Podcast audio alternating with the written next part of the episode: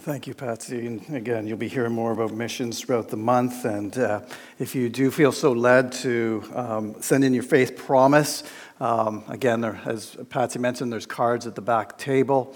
Um, we invite you to, to turn those in. You don't have to wait till the end of the month. You can, uh, there's a, a, basket on the table in the, in the front entrance way, or you can give it to one of the members of the missions team or, or submit it to the church office. So we uh, thank you for your prayerful consideration.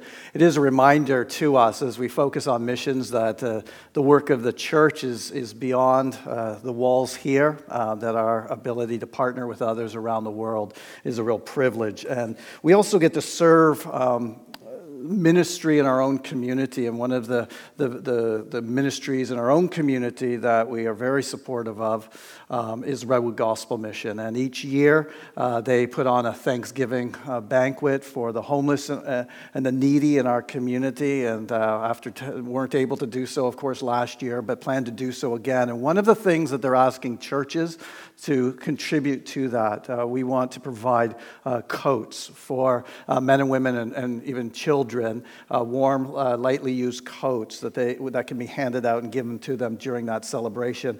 Um, the Redwood Gospel Mission has let us know that um, uh, there hasn't been much response. And so we want to encourage you to um, maybe look in your closets for any coats that are, are lightly used and, and consider um, contributing those or even going out and getting um, some coats that you would like to um, contribute uh, to that, that work. So the more information is in your uh, worship guide. Or, or, certainly you can speak with uh, Sarah Defleson if you have any, any more questions about that. Um, at this time, we'll invite our children to be dismissed for Children's Church.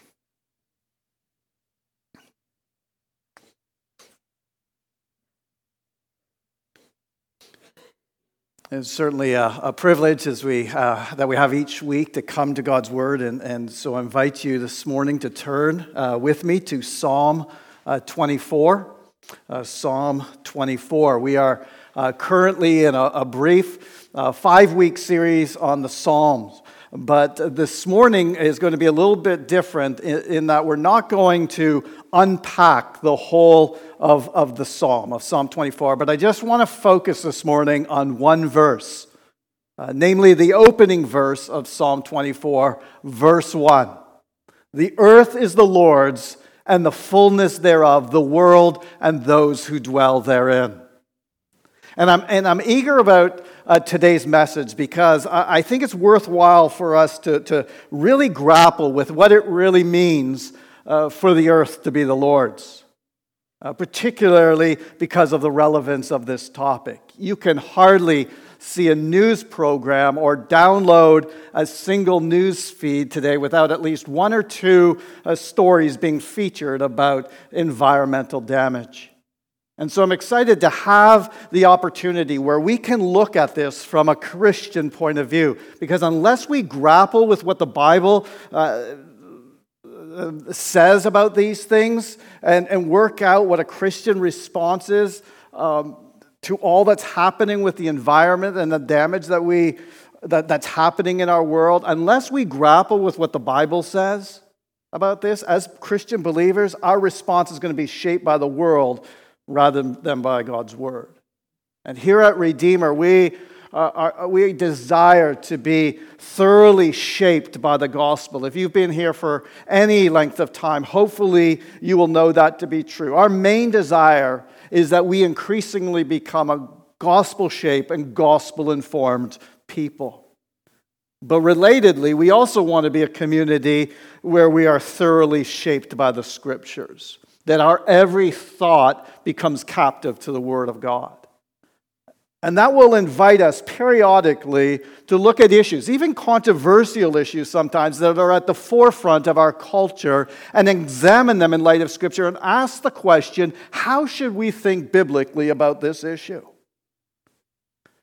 And as we seek to do that this morning, a bit unusually, actually very unusually, we're going to do it through two distinct shorter messages this morning. And you're going to find yourself finding one of them easier to hear. And you'll find yourself nodding and saying, I'm glad someone is finally saying this. I hope everybody's listening to this. And you're going to find the other one harder to hear. You're going to say, I, I, I, don't want to face up with some of these things. Or, or maybe even your gut response will be, What kind of nonsense is the pastor on about this morning?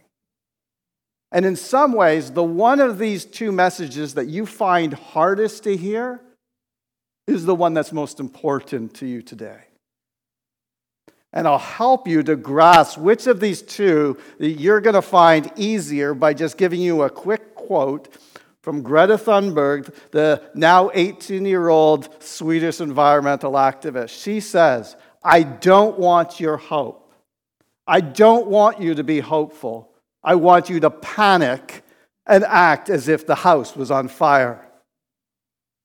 Now, if you hear that quote from Greta Thunberg and you think, I am so glad that finally the church is talking about these things, talking about environmental damage, then you're going to connect with the first message and find the second message harder.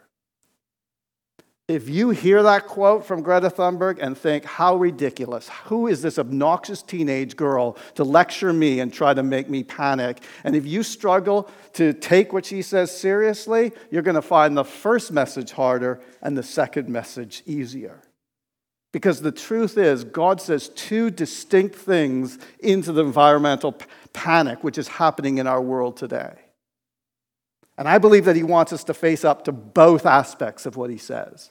And so I'm going to try and help us to grapple with a holistic view of what the Bible says about environmental concern today so that we can respond as followers of Jesus. And the first message of the two is about God's call to steward the earth well. The earth is the Lord's, and therefore, how we steward it reflects on how much we value the Lord Himself. My family and I we have had the privilege of staying at a friend's home in Bodega Bay for a few day getaway. Uh, you know, it was a, a, wonderful time to just relax and enjoy time with one another. Uh, our, our friend kindly offered her house to us. And, and so we're at the house and we're making ourselves at home. And we're treating it as our house, if you like. And yet, all of us knew that it was our friend's house. All of us knew that, that we were there to look after the house. We weren't there to rearrange the furniture. We weren't there to make permanent changes to the property. In fact, if we trashed the place and our friend had gone to her house afterwards and found that we had mistreated her, her place, she would have been quite right to, to say to us, Daryl, I trusted you with my house. And I feel as though the way you've mistreated it, it says something really badly about how much you care about me. The earth is the Lord's which means the, the way that we treat the earth is a reflection on how much we value the God who owns the world we live in.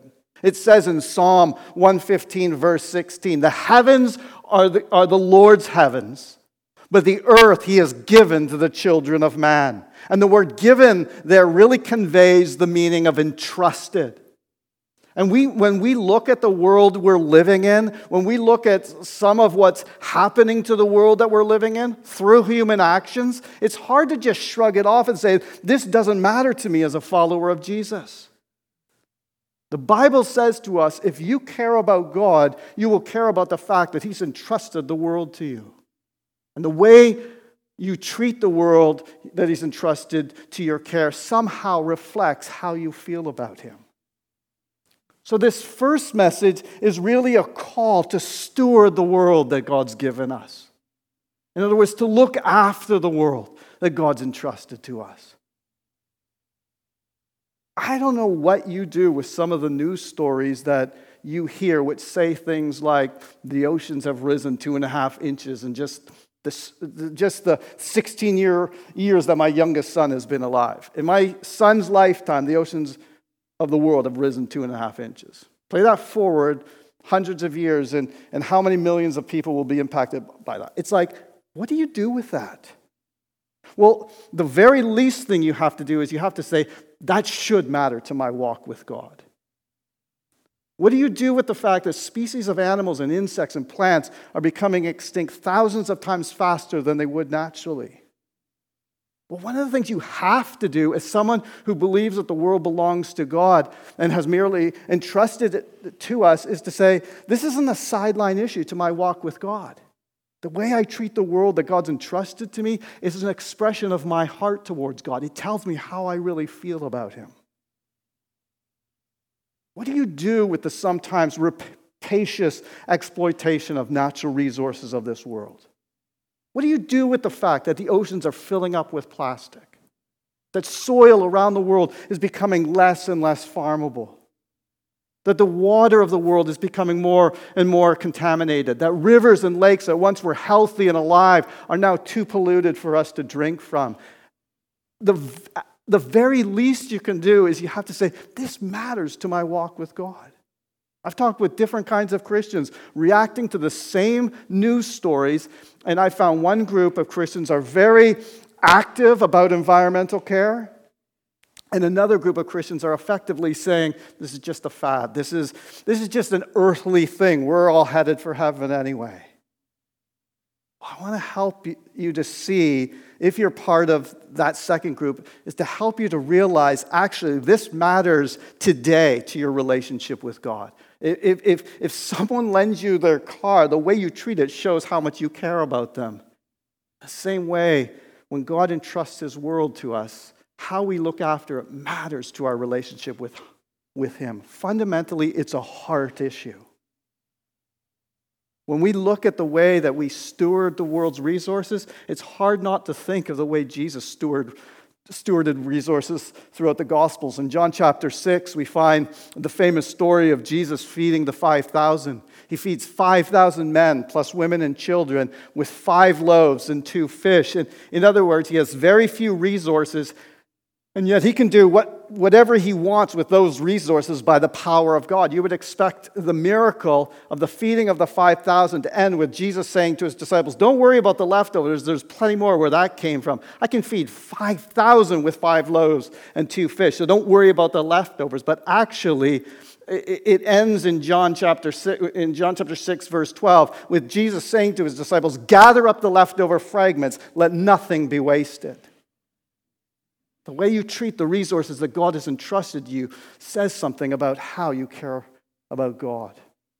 There's a verse in 2 Chronicles 26 and verse 10 where God uh, commends King Uzziah for his godliness and for the fact that he has brought prosperity to the nation of Judah. And it says he's brought prosperity to the nation as a farming nation. It says, quote, because he loved the soil.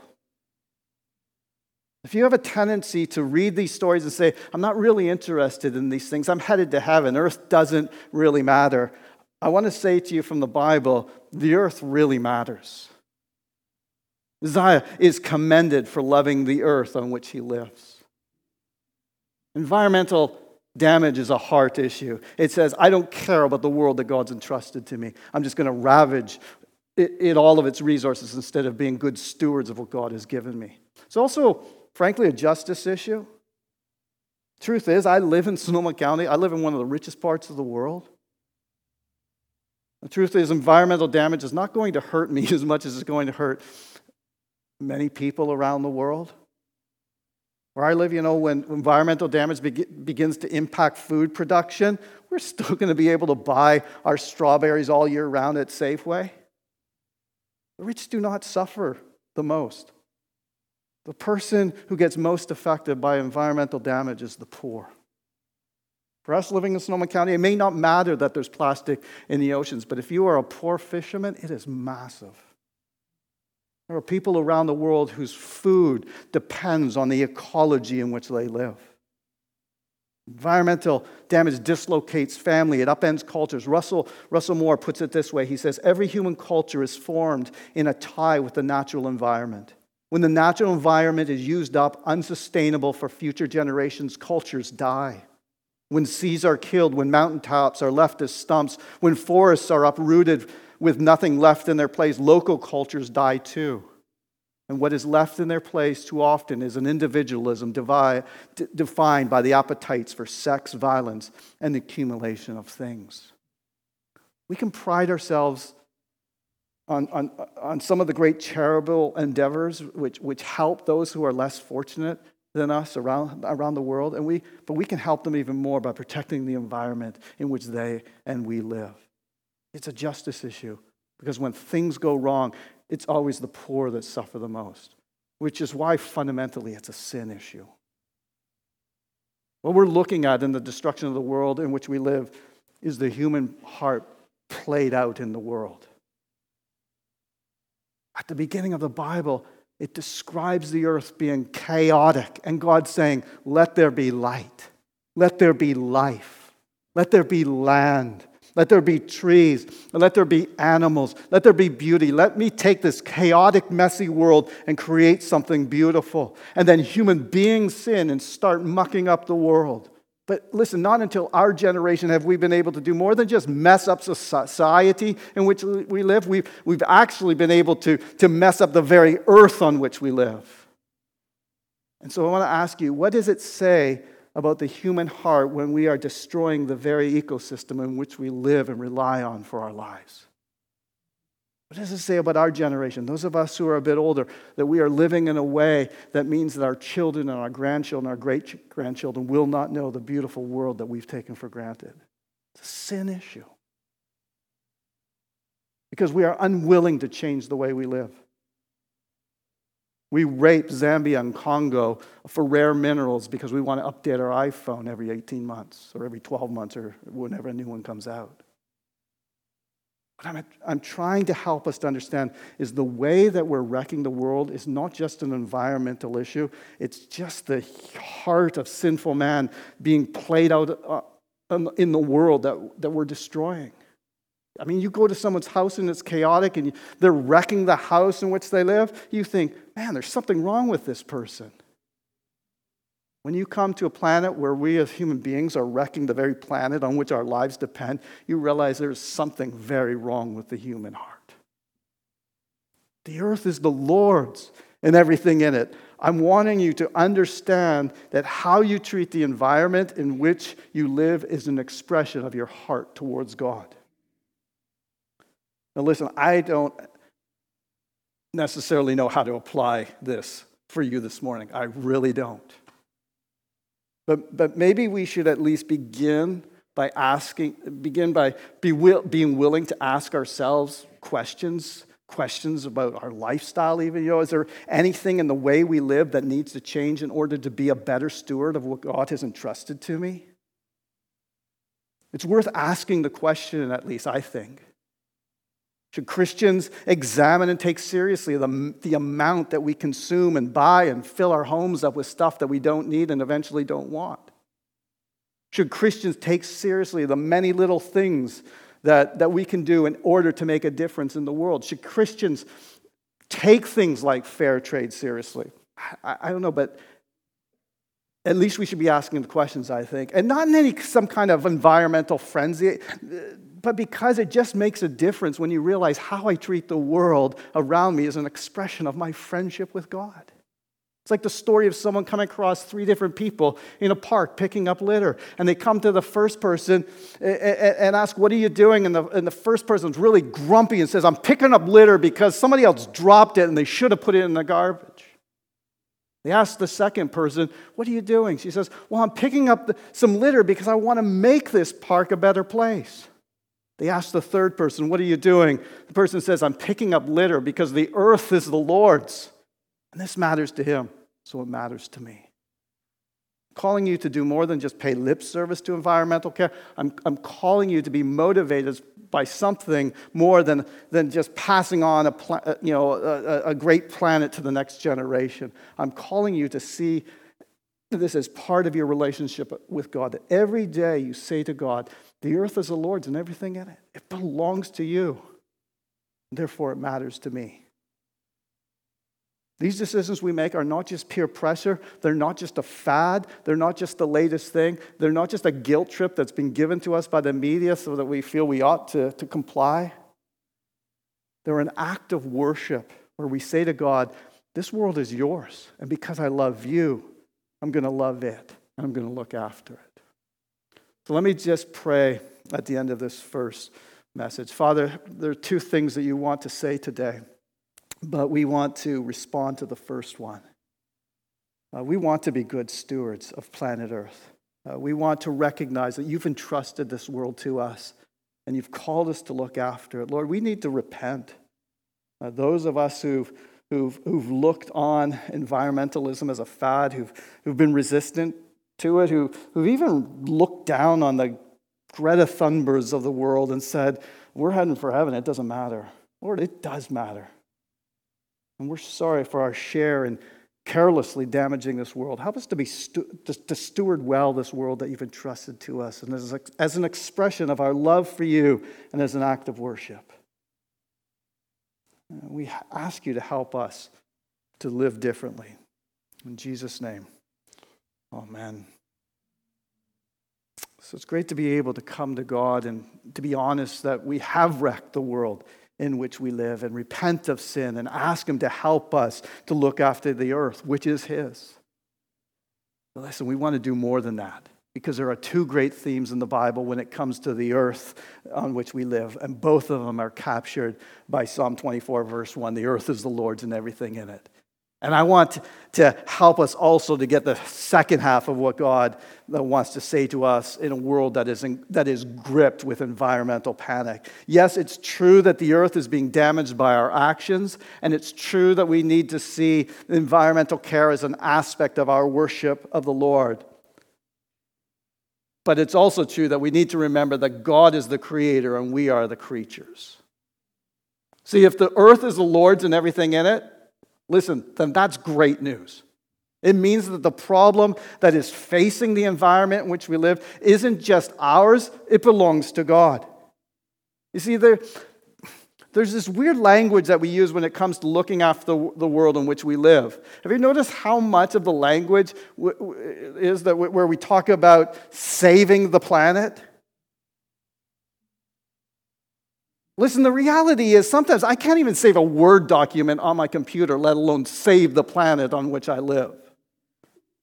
And so it's just so good when you read the second half of what God speaks into this moment uh, uh in which we live in human history. Hebrews chapter 1 verse 3 says, "Jesus upholds the whole universe, including this planet, by the power of his word." It's important that we take worshiping God seriously when it comes to the environment, but it's also important that we do more than simply echo the panic of the world. See, God has given us an amazing message of hope to speak to our generation about the power of God, which is why we have this second message. The earth is the Lord's, is about doing more than stewarding the, the world which God has given to us. It's about trusting God and proclaiming good news.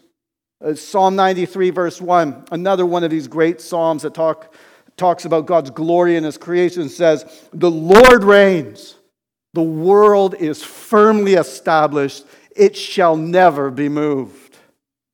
This is the part of the issue. Uh, this is part of the issue when it comes to a Christian response to environmental damage. I was, I was reading uh, the other day the story in John's Gospel of, of Jesus coming to his disciples in the midst of a storm.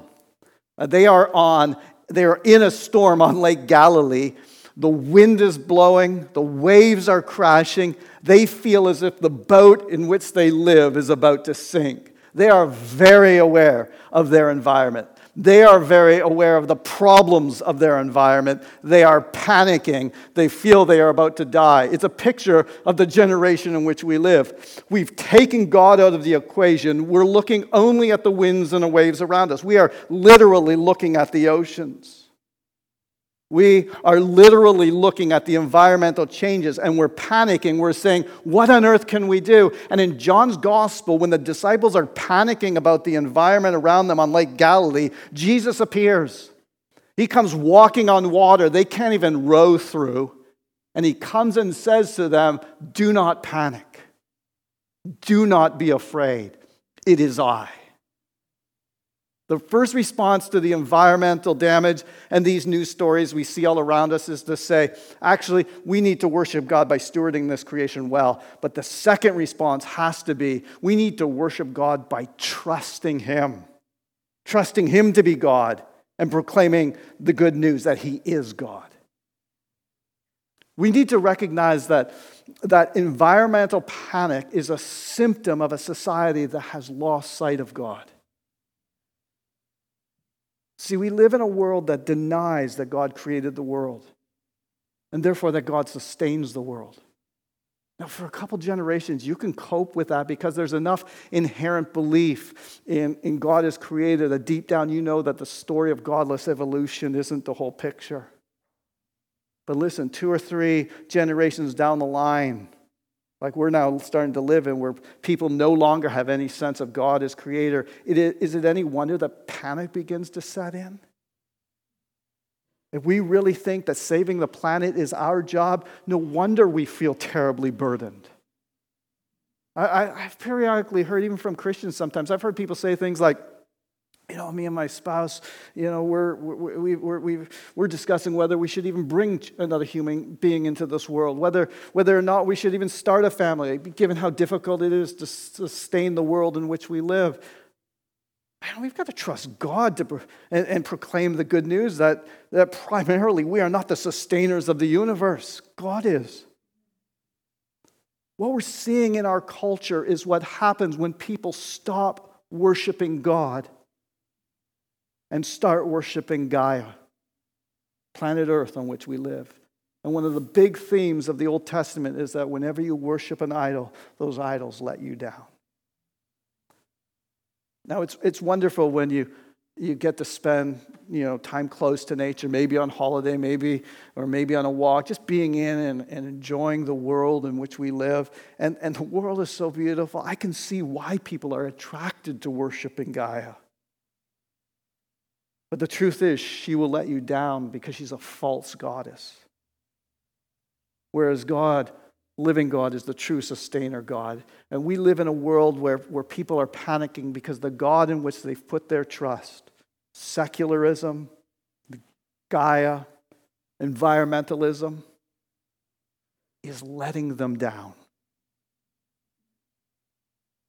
You can see that really clearly in the quote that I gave you earlier from Greta Thunberg.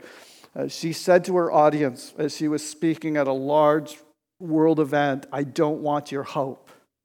I don't want you to be hopeful. I want you to panic and to act as if the house was on fire.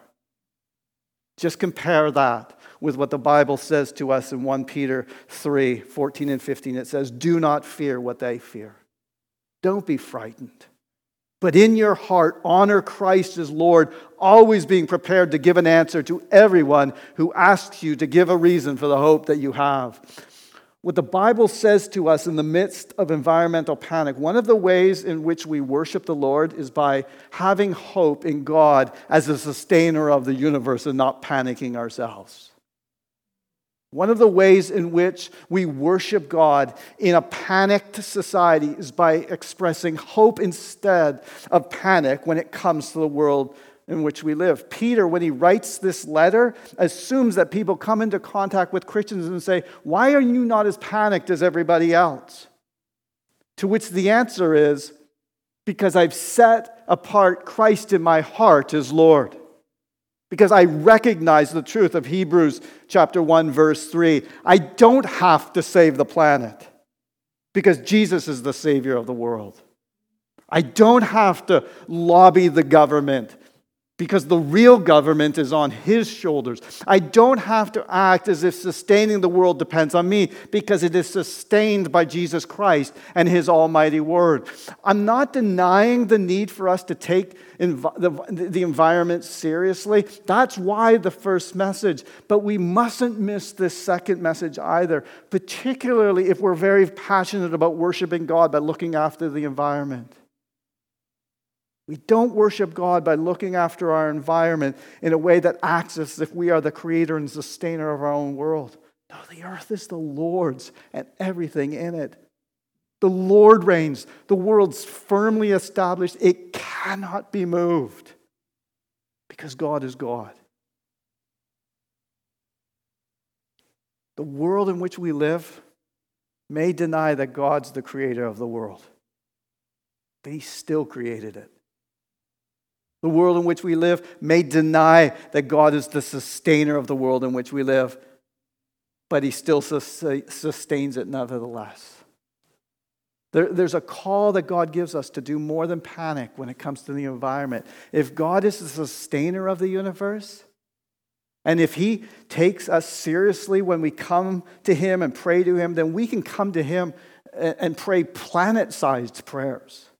We, we can turn to God as a church. We can turn to God as nations, as a world, and say, God, we have wrecked your world. We don't need you to prove human sin. Everywhere we look on this planet, we see evidence of it. And we are coming back to you and we're saying, God, the earth is yours. You're the one who sustains it. We cannot solve this problem by ourselves. And I believe that part of the contribution that we need to make as the church, that the whole church needs to, to make to this, is to do more than echo the secular world by saying, let's take environmental care seriously. We need to do that, but that's, that, that's only half of what we need to do. God calls us to say to the human race, yes, your sin is wrecking the planet on which you live, and you cannot save yourself from the mess that you've created. We're to call people back to God, to pray and to say, Lord, would you please restore the health of the planet on which we live? You know, it's interesting. If you walked around with Jesus and, and had been involved in some of his miracles, you would have walked into a room and, and, and, and someone would have been there who had leprosy. And you would have looked at their body and you would have said, There's no way that this leprosy can be healed.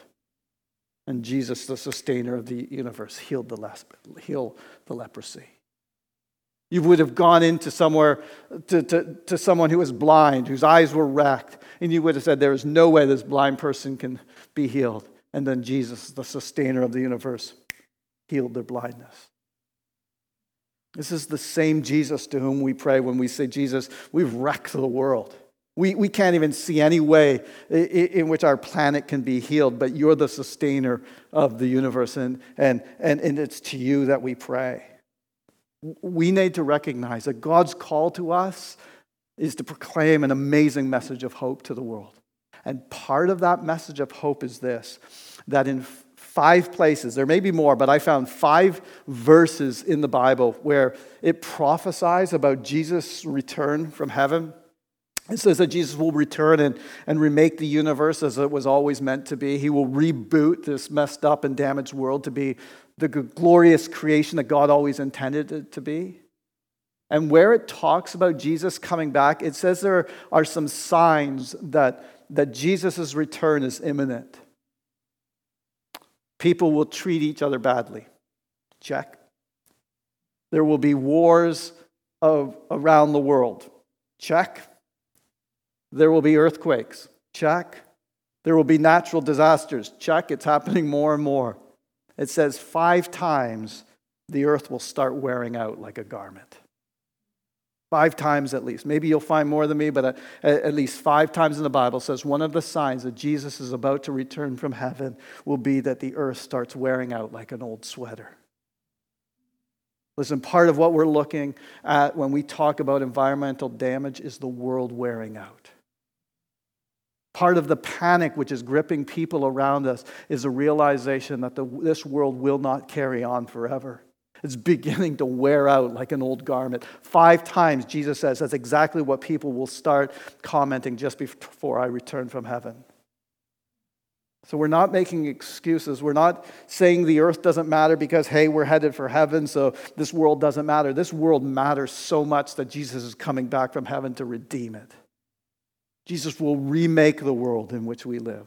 He will reverse the aging process of the, the planet which we've so damaged. It's helpful for us to understand that the world will not end with environmental da- disaster.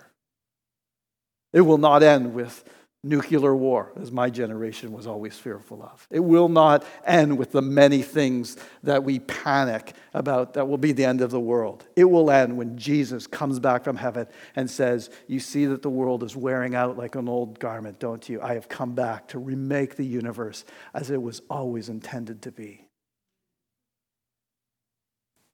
We live in a world where people are more prosperous than they've ever been, where people say, I have no need of God.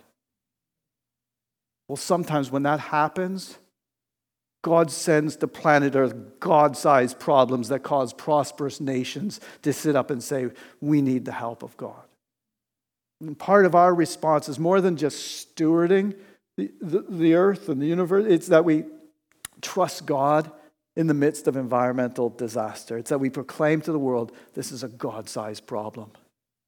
It's that we proclaim to the world this God that you said you don't need, you do need him. He's the sustainer of the universe. That, that, that, this becomes one of the issues of our day, which enables us to say to the world around us, You need God. And here's the good news He's not just the Savior of the world, He's the sustainer of the world. He's the one who's coming back to remake the world. Everything you're panicking over are the signs that Jesus said would surround His second coming. This is the point uh, uh, on which we can say to people Jesus is coming back. He said it would be this way. He's the sustainer of the universe, and He's allowing the world to wear out like an old garment so that we can realize just how much we need Him.